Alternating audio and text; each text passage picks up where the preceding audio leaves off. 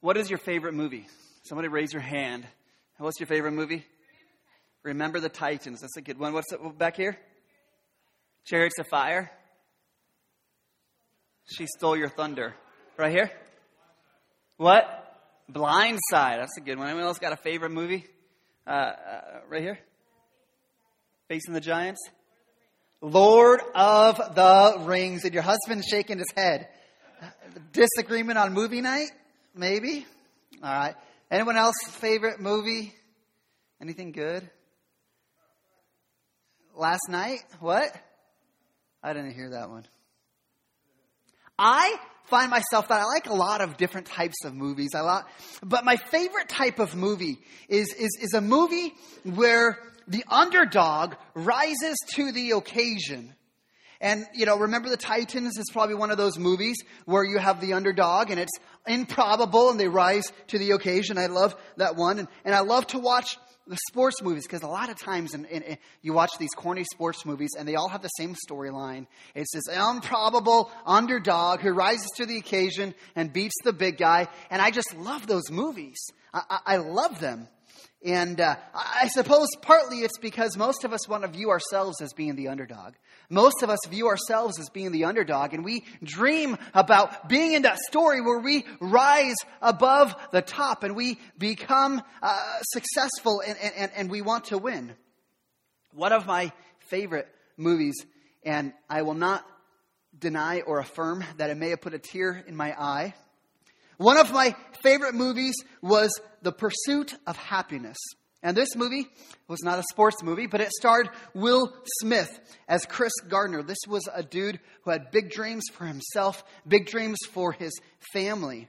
And Chris had the opportunity to become a stockbroker, but before he could become a stockbroker, he had to go through this grueling uh, internship which meant he had to take six months and work for this company for no pay. If you've seen the movie, the movie is about the difficulty that he faces while he's in this internship. And his, his wife leaves him, and, and him and his son end up becoming, uh, living on the streets for, for a period of time just to get by. And the story, it ends at the very end with, with Chris getting offered the job and becoming a stockbroker. And that's just one of those woohoo kind of moments, you know, you just want to celebrate and cheer. But one of the scenes earlier in the movie that I think is, is, is fitting is, is, is, Chris and his wife, they're, they're struggling. They're struggling financially, they're struggling relationally. And, and she's frustrated and she says, she says, Chris, I'm leaving. She says, I'm not happy. I'm not happy anymore. And, and Chris says, then fine, go get happy. Go get happy. Go do what you have to do to get happy. And what I love about that scene is it really captures our human nature. See, our nature is that we become obsessed with trying to find happiness. In fact, when we look at the uh, founding of our country, this idea of happiness is woven into that fabric. Because we think about what the Declaration of Independence says. The Declaration of Independence, when it starts out, it says, We hold these truths to be self evident that all men were created equal and endowed by their Creator certain unalienable rights, among these which are life, liberty, and the pursuit of happiness. It's interesting that when they wrote the Declaration of Independence, it's interesting that they guaranteed life and liberty, but happiness is only something that we can pursue. It's not guaranteed. It's almost as if the writers were saying, Good luck with that. Everybody deserves the right to pursue it, but we can't guarantee, we can't promise that you will find that happiness you are looking for. And it seems like our culture, our society, we become enthralled with, with the pursuit of happiness. We become obsessed with this idea. And we, we chase it all the time. And, and maybe we call it the American dream. We want to chase these things that we appear, that, that give the appearance of happiness. And so we chase money and, and status and, and family. And, and we chase all these things in the pursuit of happiness. People everywhere, whether they know it or not, They are frantically trying to find that thing that makes them happy. Might be a career, might be status, might be friendships. It might be a substance like drugs or alcohol. It might be sex. It might be status. It might be material stuff. We look for happiness in all sorts of things. In fact, I remember a number of years ago, I had an idea that if I had an iPhone, that I would be really happy. And my, my wife, she said, well, you know, Kevin, you don't really need an iPhone. You've got a flip phone, a dumb phone. It works just fine, does everything you need to do on it.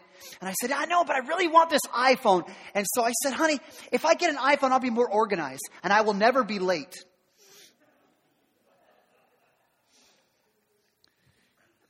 I have found that that iPhone did not provide that happiness I was seeking. In fact, I got that iPhone and then a problem happened about nine months later because they came out with the next generation of iPhone, the new iPhone. And pretty soon, this phone that I thought was going to make me so happy, man, I, I thought the next one's going to make me even happier. It's got Siri. Siri can talk to me. I mean, that's, that's going to be real happiness there.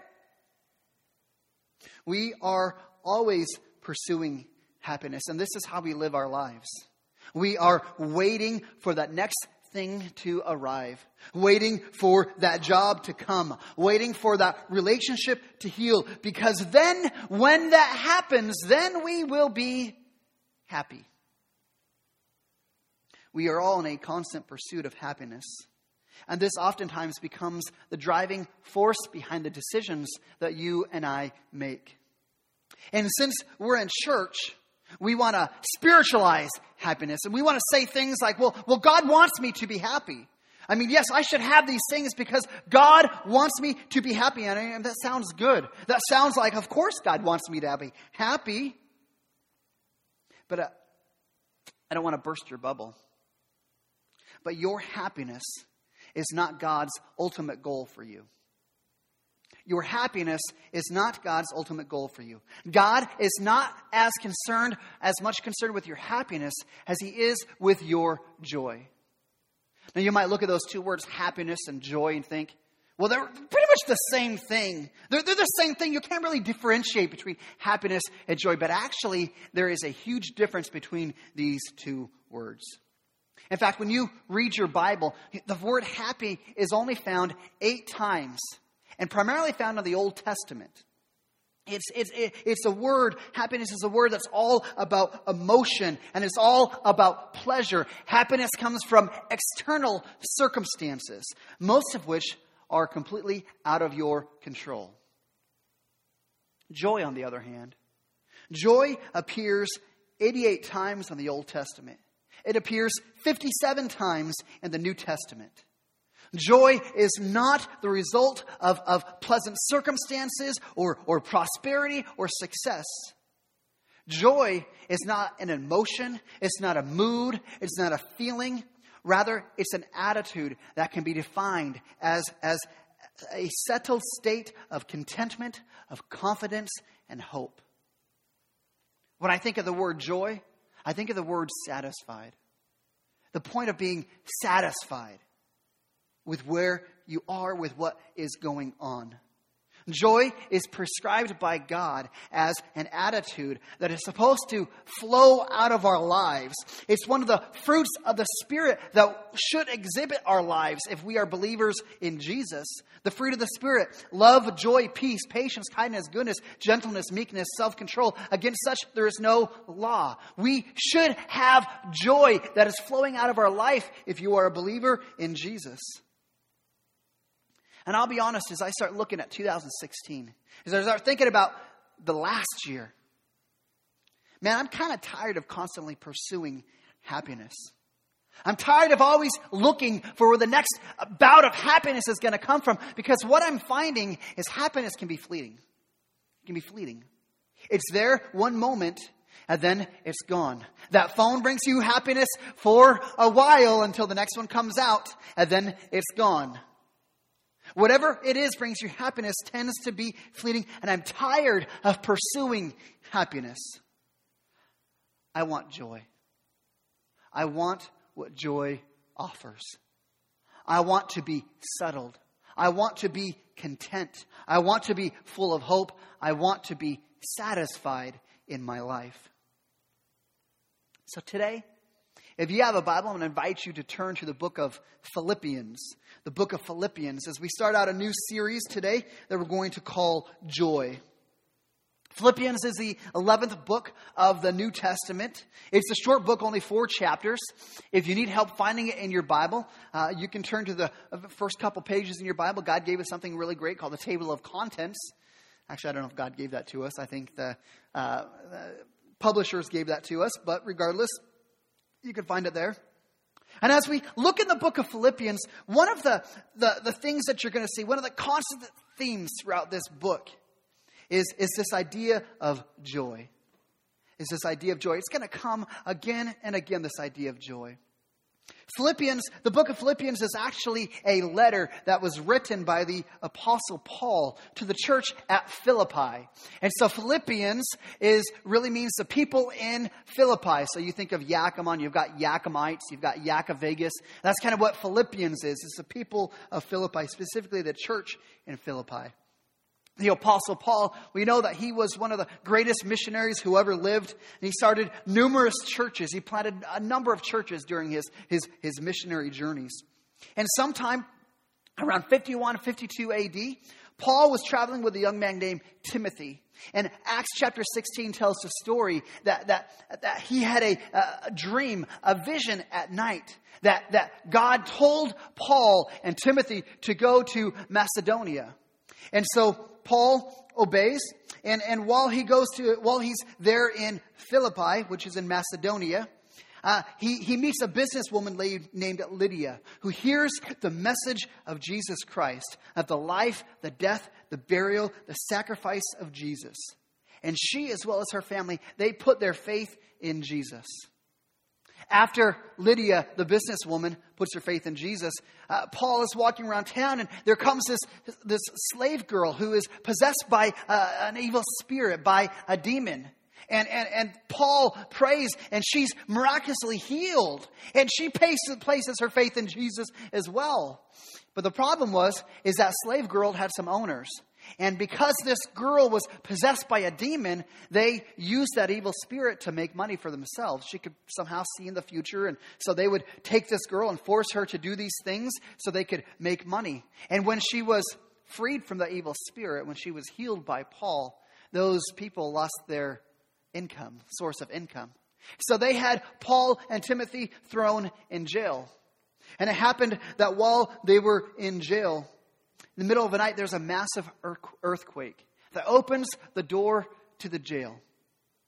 And the guard comes, and the guard starts getting really worried, thinking all the prisoners have gone, they're going to flee, flee. And he gets ready to grab his sword because he knows he let the prisoners go. It's going to be really bad for him. So he gets his sword ready to take his own life. And that's when Paul calls out to him and says, Hey, dude, hey, dude, we're still here. Nobody has gone. And that's when the guard says, Man, Something is different about you, Paul. Paul, what must I do to be saved? And Paul tells him, believe on the Lord Jesus Christ. And that Philippian jailer, as well as the whole family, believe on Jesus that day, become Christians. They get baptized uh, that day. And so this becomes the start of the church in Philippi.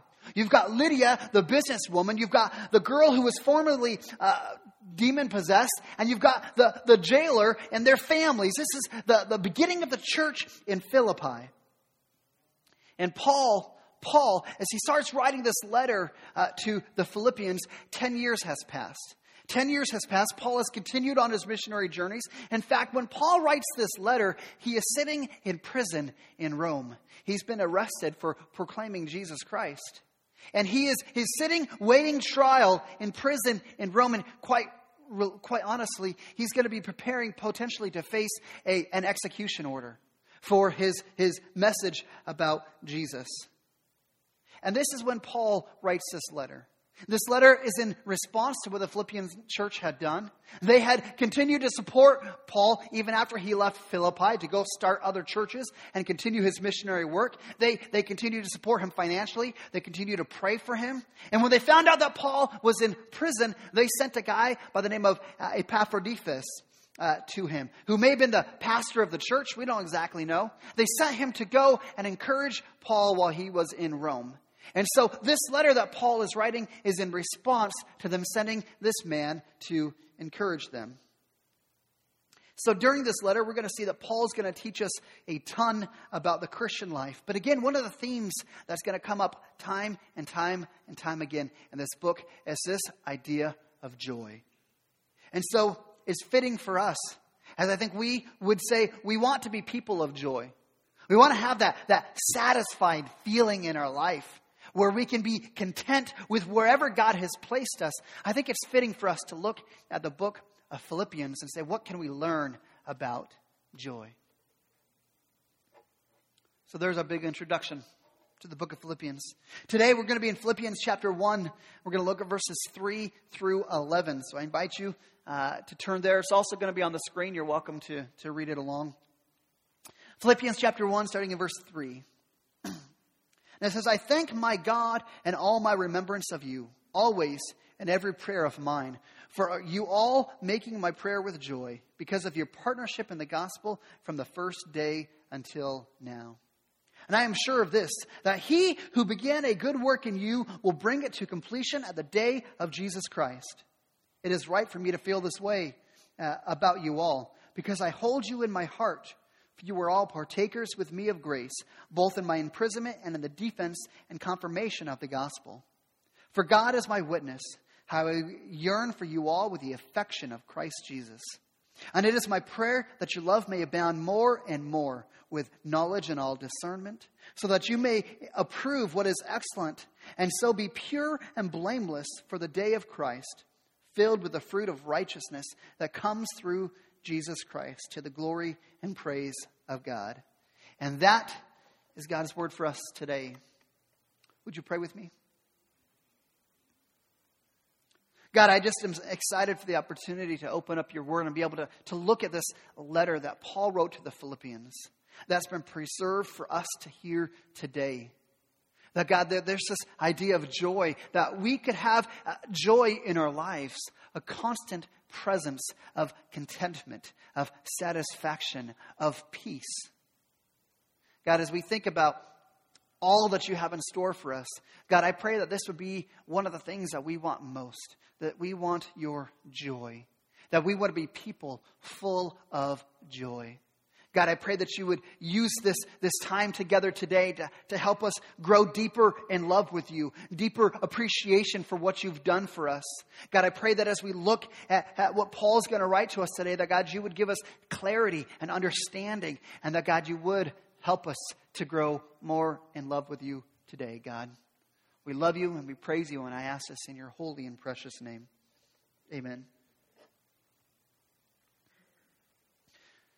One of the things that you see in this letter, especially as we start out reading, you see as Paul is writing this, there is a deep affection that Paul writes with as he writes to the, to the church at Philippi, to his friends in, uh, in Philippi. There's this deep affection that goes on. There's a genuine joy in the relationship between Paul and the Philippians. And you see it time and time again in these short couple of verses. He writes it in verse 3 and 4. He says, Every time I think of you, I thank God with joy because of you. He says in, he says in verse 7, he says, I, I hold you in my heart. And in verse 8, he says, I yearn for you all with the affection of Christ Jesus. There is a deep connection between Paul and the people in Philippi, the church in Philippi. There's this joyous relationship. There's this, this, this love that, that is, is flowing between them. Paul may be in chains in Rome, but his heart is not in chains as he writes to his dear friends because there is a genuine love. There is a joyous relationship that flows between Paul and the Philippians, even though they are separated. There is a joy in their relationship. And I'm not sure about you, but man alive, I want that kind of a relationship. I want that kind of a relationship with people who, who would, say, would think of me and be filled with joy because of our relationship. That they would think of me and, and, and, be concerned and, and, and, and, want to have that, that relationship and, and be in touch and, and in contact with me. I, I mean, isn't that what we all want in relationships? I want people to be filled with joy because of our relationship. It's natural for you and I to want this type of relationship, these type of things, because what happened when God created us, He created us with a natural uh, uh, desire for relationships. He created us to be in community. Now, you might say, well, I'm an introvert. I don't need community. No, introverts need community as well. They just don't like as big of community as extroverts. And so, whether you're introvert or extrovert, we all have this desire inside of us and this need for relationships, this need for community, for, for fellowship. We want to be known, we want to be a part of something amazing. Now, I'm not sure about you, but what I found though is sometimes relationships can be messy. Sometimes relationships are difficult. The problem is, we're all sinners. We're all selfish. We're all motivated by uh, us as numero uno. And that complicates relationships, and relationships oftentimes can be very messy. And so, as I read how Paul is writing about the Philippians, as I read about the joy in their relationship, I think, man, that's, that's what I want. So maybe, maybe Paul can teach us how we can have joy in our relationships, even joy in this relationship here at Restoration Church, about how we can have that kind of affection for one another and be that kind of, of love and genuine concern for each other. So today what we want to do is look at these couple of verses and say, what can we learn about having joy in our relationships? What are, the, what are the foundations that Paul has in his relationship with the Philippians that we can put into practice right here between you and I? So, the first thing that we're going to learn from the joy of Paul's relationship with the Philippians is that the foundation of their, relation, of their relationship is the fellowship of the gospel. The foundation of their relationship is the fellowship of the gospel. This is what Paul says in verse 3. He says, I thank my God in all remembrance of you, always in every prayer of mine, for you all, making my prayer with joy, because of your partnership in the gospel from the first day uh, until now. This is the foundation of their relationship. Paul says it very clearly that they have had a mutual commitment to the gospel from the first day that Paul planted the church, even until now, many years later. They have this mutual commitment, this, this, this par- partnership towards the gospel. The Greek word in verse 5 for partnership is koinonia, which is actually more commonly translated as fellowship in the New Testament. It's translated fellowship. And so the question is well, what, is, what does fellowship mean? What does it mean to have a fellowship of the gospel? And so I want to be clear. You know, when, when we look at the word fellowship, you know, our society has a little bit changed what fellowship is. And, we, and what we do, especially in the Christian world, is we might go have coffee together and say that's fellowship. We may have a potluck after church and say, there we go, we have fellowship. This is what we're looking for, right? But see, the fellowship that, that Paul is writing about here is much deeper than just coffee after church or, or, or, or, potluck after lunch, after, after church. Now, I'll be honest, I love having coffee with people. If you would love to have coffee with me, I'd love to have coffee with you. Let contact me. Let's let's do that this week. I'd love to have coffee with you. And I've never refused food that's been put in front of me. If you put food in front of me, I will eat it. So let's do that. I got no problem with that. But the fellowship that Paul is talking about is deeper than just over coffee or over a meal. The heart of the fellowship of the gospel is a self sacrificing conformity to a shared vision. You guys mentioned Lord of the Rings. Anybody anybody watched the movie Lord of the Rings? All right. Anybody read the book Lord of the Rings? How many of you didn't even know there was a book? Yeah, there we go. A few honest people. Yeah, yeah. increase your hobbies a little bit, start reading a little bit more. And the movie The Fellowship of the Ring, Lord of the Rings, the first one, Fellowship of the Ring. There's a ragtag group of nine different people who come together. And if you remember this movie, you've got, you've got Frodo Baggins. You know, he's, he's the, the short little hobbit with, with big old hairy feet. He never wears shoes, kind of gross guy. He's got three little hobbit friends that, that go with him. Uh, then there's a great wizard by the name of Gandalf. There's, there's two regular men, and I'm not going to remember their names. My son Cameron would be able to tell me. I'm not going to deal with that. There was an elf, and there was a dwarf. And so you've got these nine people who are very diverse, who come from very different backgrounds. This ragtag group of people. But what happens is they come together for a very specific purpose. They go on a very dangerous journey to Mount Doom because they have this, this magical but evil ring called the One Ring. Is that what it's called? The One Ring? And they know that the only way for them to control the power of this ring is to destroy it uh, in the fires of Mount Doom. And so nine, these nine people, they come together for a common purpose. They want to destroy the ring. And so they, they, they are completely diverse. I, I mean, these are people that you wouldn't think have anything in common, but they come together with a shared vision, a shared purpose. And that is what brings them together, what unifies them is this one thing. This is the picture of the fellowship that Paul is speaking of. It is a picture of, of, of people committing to a common purpose, a, a, a self sacrificing commit, uh, commitment to a common vision. Another way to look at this is Dana was up here leading worship, Adam was playing on the drums.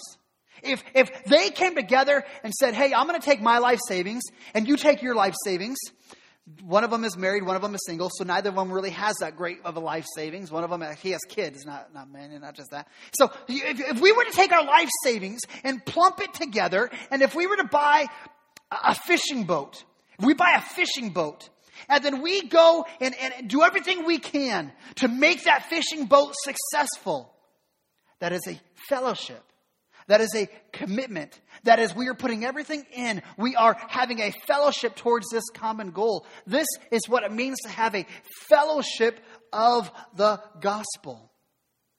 The Philippians, from the very first day that Paul was with them, they committed to partnership in advancing the gospel the gospel in their own lives, of growing deeper in love with Christ, as well as taking the gospel out so more people would come into a relationship with Jesus.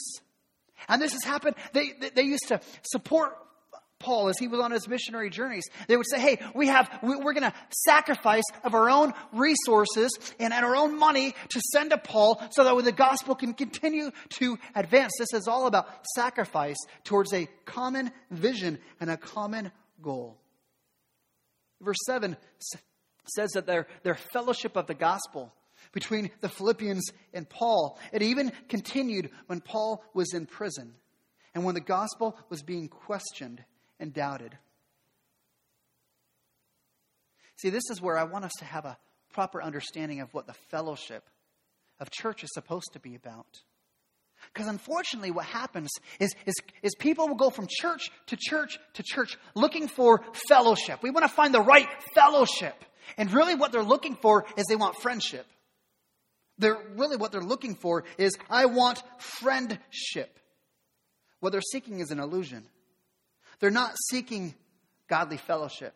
They're not seeking the fellowship of the gospel. They're seeking friendship. There's a lot of different places you can find friendship. But what the church offers specifically is a fellowship of the gospel. Now, I'll be honest, I want to be friends with you as well because it's, it's, it's better just to be in friendship with people that you're in fellowship to the gospel. It's just it's not good if you don't like each other. I don't know if there's anybody here who don't like, so that's a good thing, right?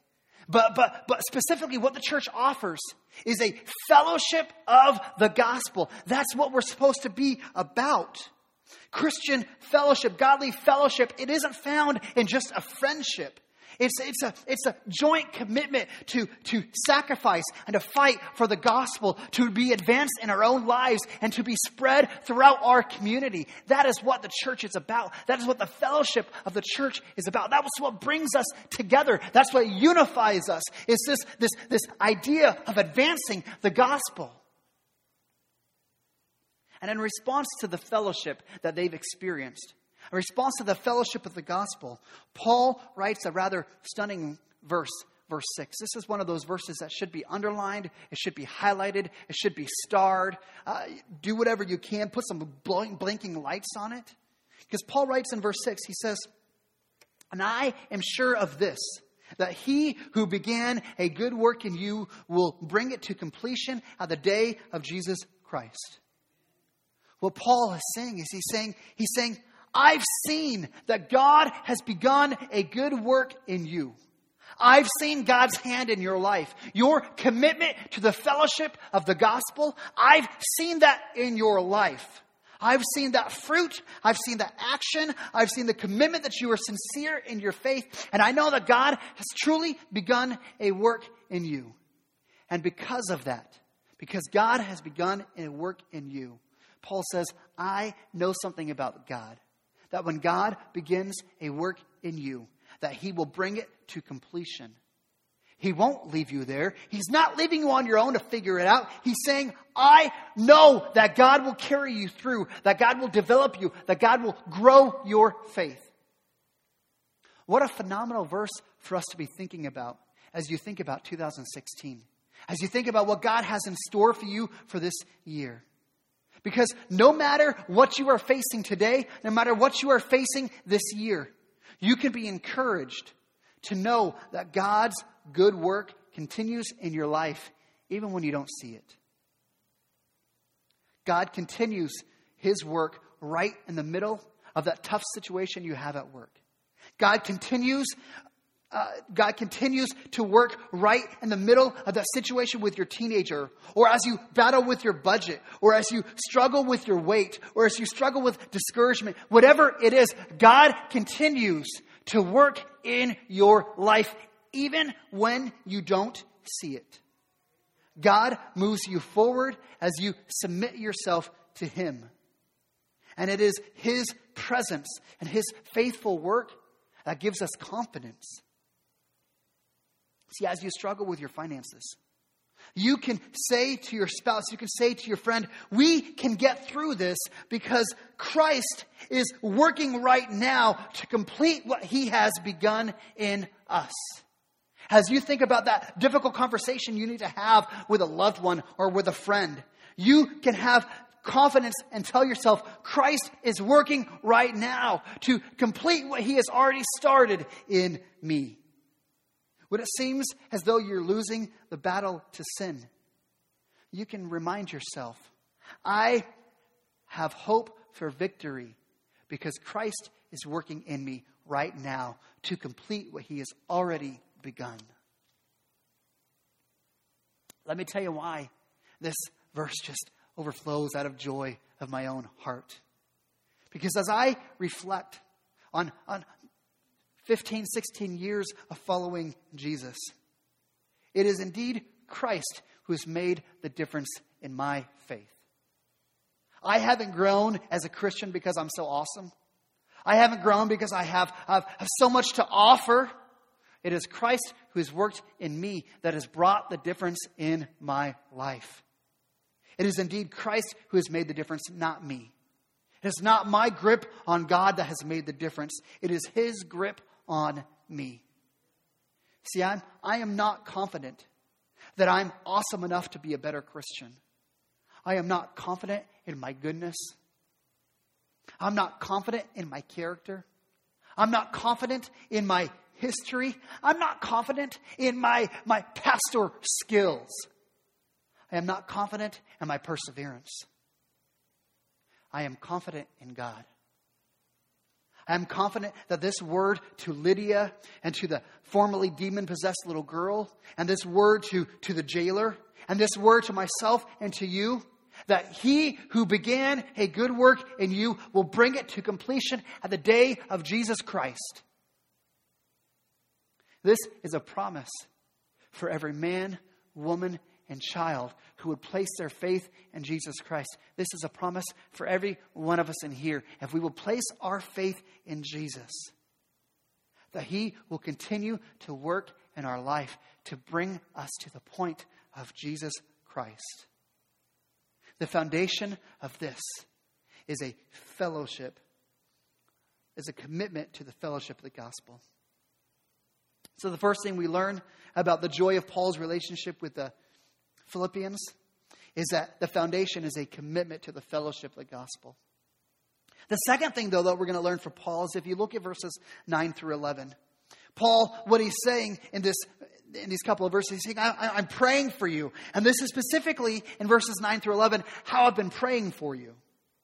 The second thing we'll see is that Paul's joy in his relationship with the Philippians leads him to be concerned for their spiritual maturity. Leads him to be concerned for their spiritual maturity. Look what it says in verse 9.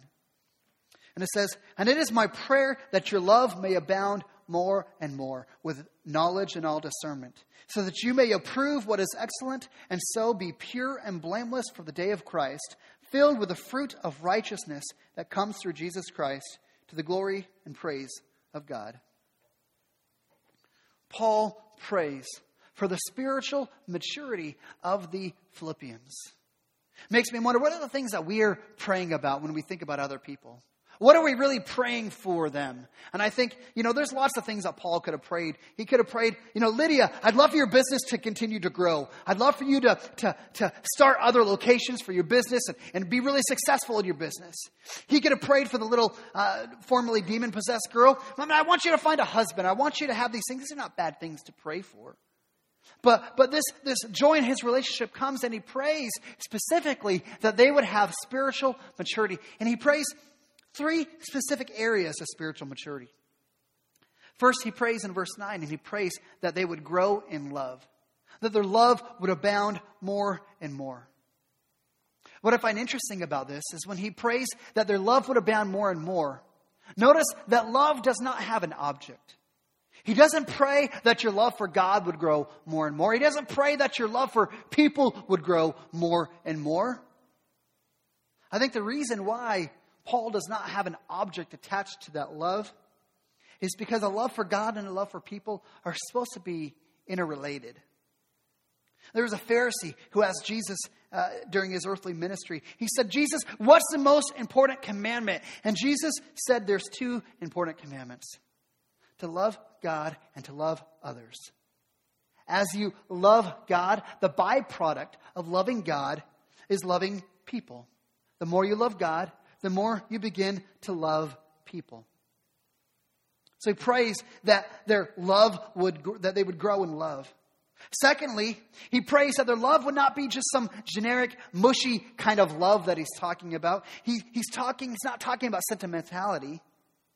Paul prays that their love would grow more and more, but that their love would grow with knowledge and discernment so they can approve what is excellent. The love has, has, has a purpose, has intentions. The knowledge that Paul speaks about when he says, growing in love, that your love may abound more and more in knowledge. This knowledge is a knowledge of God and a knowledge of Christ. It is a personal knowledge. What Paul is saying is that when Christians uh, when, when uh, Christian love comes from the work of the Holy Spirit through the revelation of God's holy word. The more you are in the Word, the more your knowledge of God and Christ will increase, and the more your love will overflow. It's this, this idea that the more you, you learn about God, the more you read God's Word, the, the, the more love, more knowledge you'll have, and the more love that will flow out of your life. And let me just be really practical. Again, we're starting the year out. We're, you know, some of you are thinking about resolutions and these sorts of things. One of the greatest things that you can do for your faith this year is to be in God's Word, to read God's Word on a daily basis. And I tell you, well, what I did, I have a Bible reading plan that I started a couple days ago on the first. I've got copies of it on, on the table out here. I've kind of finagled it a little bit to fit my needs. But, but there's a Bible reading plan. You can read alongside me everything that I'm reading this year to be in God's Word. Because I tell you what, when you read God's word on a daily basis, it feeds your soul. And it helps you to grow in knowledge. And guess what the byproduct of that is? Your love flows more and more. See, a, a superficial love for God is a sure sign of a superficial knowledge of God. You want to have a greater love? Have a greater knowledge of who God is and what He has done. This is why we give a priority in, in, in, in our times on Sunday mornings to the opening of God's Word, to the study of God's Word, because we want our knowledge and our love to grow. And this knowledge, what Paul says, this knowledge leads to discernment, an ability to not only distinguish between right and wrong, but also distinguish from best and second best, that we can pursue the things that are good and that are best. Third thing that Paul prays for in spiritual maturity verses 10 and 11. He prays that they would be ready for the coming of Christ, that they would be filled with the fruit of righteousness. Ultimately, this is the goal of spiritual maturity, that we would be ready for Jesus, that our lives would bring glory and honor and praise to God. So, as I think about this, I think about, well, this is a great message. We've learned a lot about joy in relationships. How does this relate to you and me in Restoration Church? See, in a couple of weeks, we're going to have something that we call our annual celebration. Last Sunday of the month. Uh, just a great opportunity. If you say, well, what's an annual celebration? It's a fancy name for our business meeting. It's kind of one of the things we do as a church. We have these meetings, and we're supposed to uh, approve our budget, and we're going to do that. We're going to we're going to be able to present elders for the first time at Restoration Church, and have the congregation affirm elders of the church. And so there's some important things that are going to happen at this annual celebration. Mark it on your calendar. We'll do lunch uh, after church on the 31st of this this of January. But to me, what I'm most excited about for this year's annual celebration is to talk through the goals that our leadership team has set for Restoration Church this upcoming year. Because honestly, I wholeheartedly believe that God has great things in store for us in 2016. I believe that God has great things in store for Restoration Church this year. But one thing I know for sure is that these things, for these things to happen, for us to see the goals uh, that we have for our church, for that to happen, it's going to require something of every one of us in here. It's going to require a partnership, a fellowship to the gospel, not a friendship.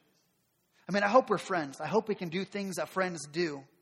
But the necessary ingredient for the joy in our relationships this year, for the joy in our lives, for the joy in our church, for, for the, the, the goals of our church the necessary ingredient is a fellowship in the gospel. You will begin to say, well, well, real practically, what does a fellowship of the gospel actually mean? What does it actually look like? It's a great term, this idea, oh, we're committed to the same purpose. But, but what does that look like for us that we can grasp onto and commit to? And I'm going to tell you, there's three things I'm going to ask of you this year to make a commitment to the fellowship of the gospel at Restoration Church. Three things. I'm going to ask you to love God, to love people, and to serve others. Three things, very simply love God, love people, and to serve others.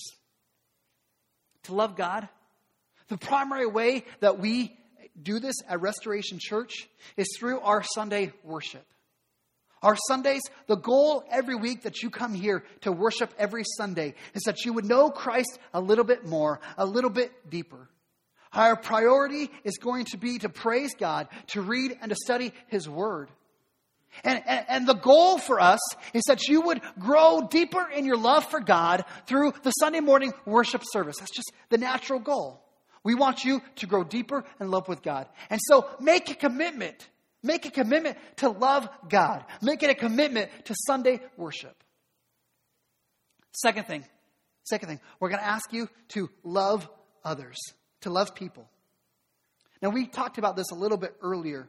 The byproduct of loving God is to love others, to love people. And so we know, we know Sunday mornings are not enough. Sunday mornings, you know, we're here for an hour and a half, and, and there's a bunch of people here. You may get a chance to connect for a few minutes. Uh, uh but it's, it's hard to, to really love people on, on a Sunday morning because just isn't enough time. Isn't enough one on one time. And so, the primary way that we want to encourage you to love people is through our life groups.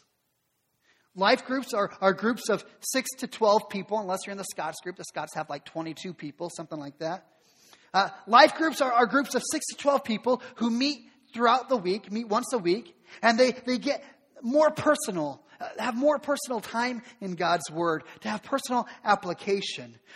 It's an opportunity to encourage other people, to pray for each other.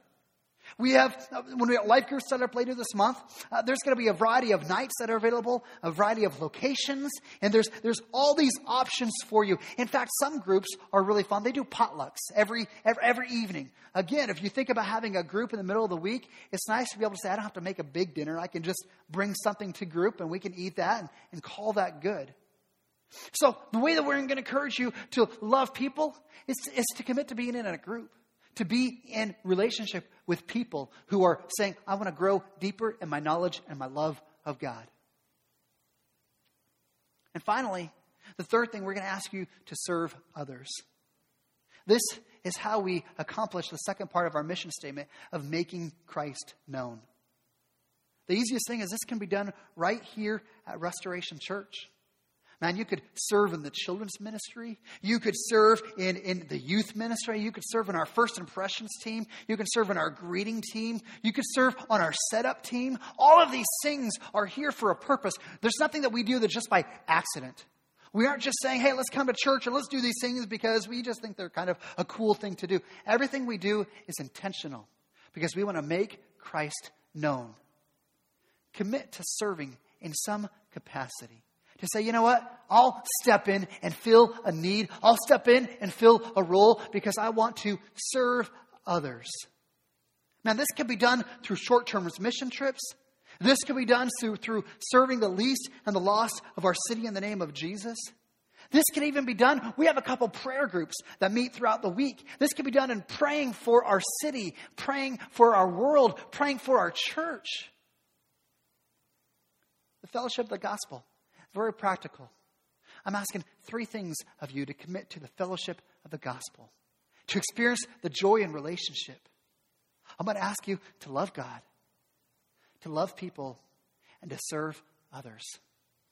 And some of you say, well, man, I've been at the church for a while and I'm just, I'm not quite feeling that joy of relationship that you're talking about here. Let me ask you, are you doing all three of those things?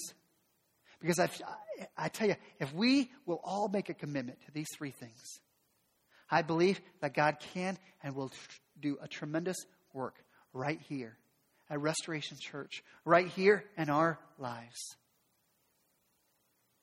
Amen? Let's pray.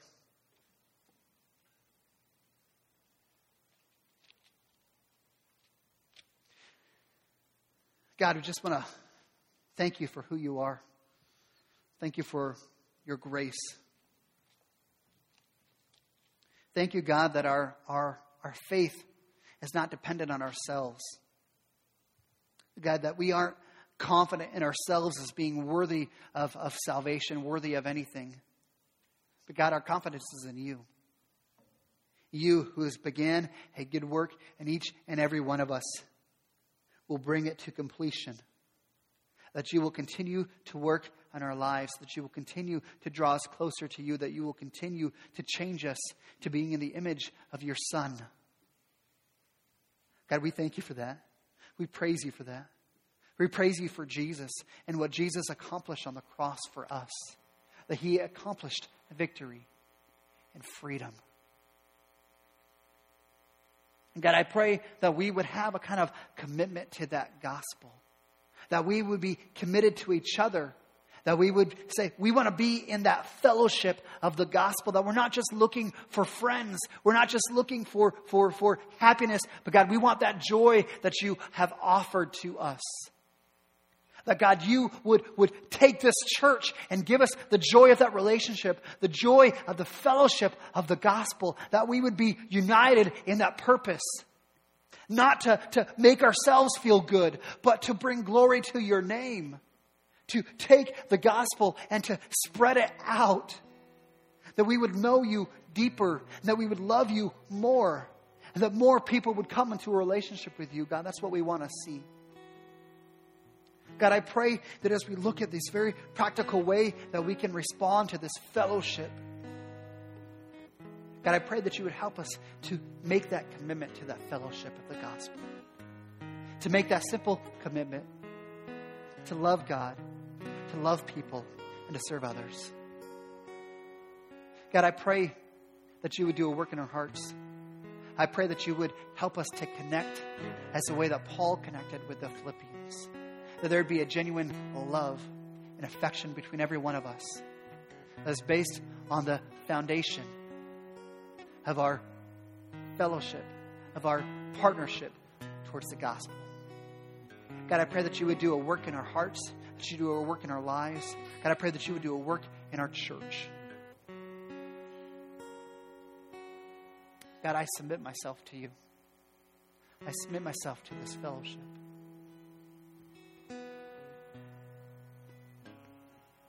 God, I pray as we have this opportunity to respond to your word. God, I pray that we would make that commitment before you today. That we would make that commitment to the fellowship of the gospel. God, we love you and we praise you and we ask this in your name. Amen.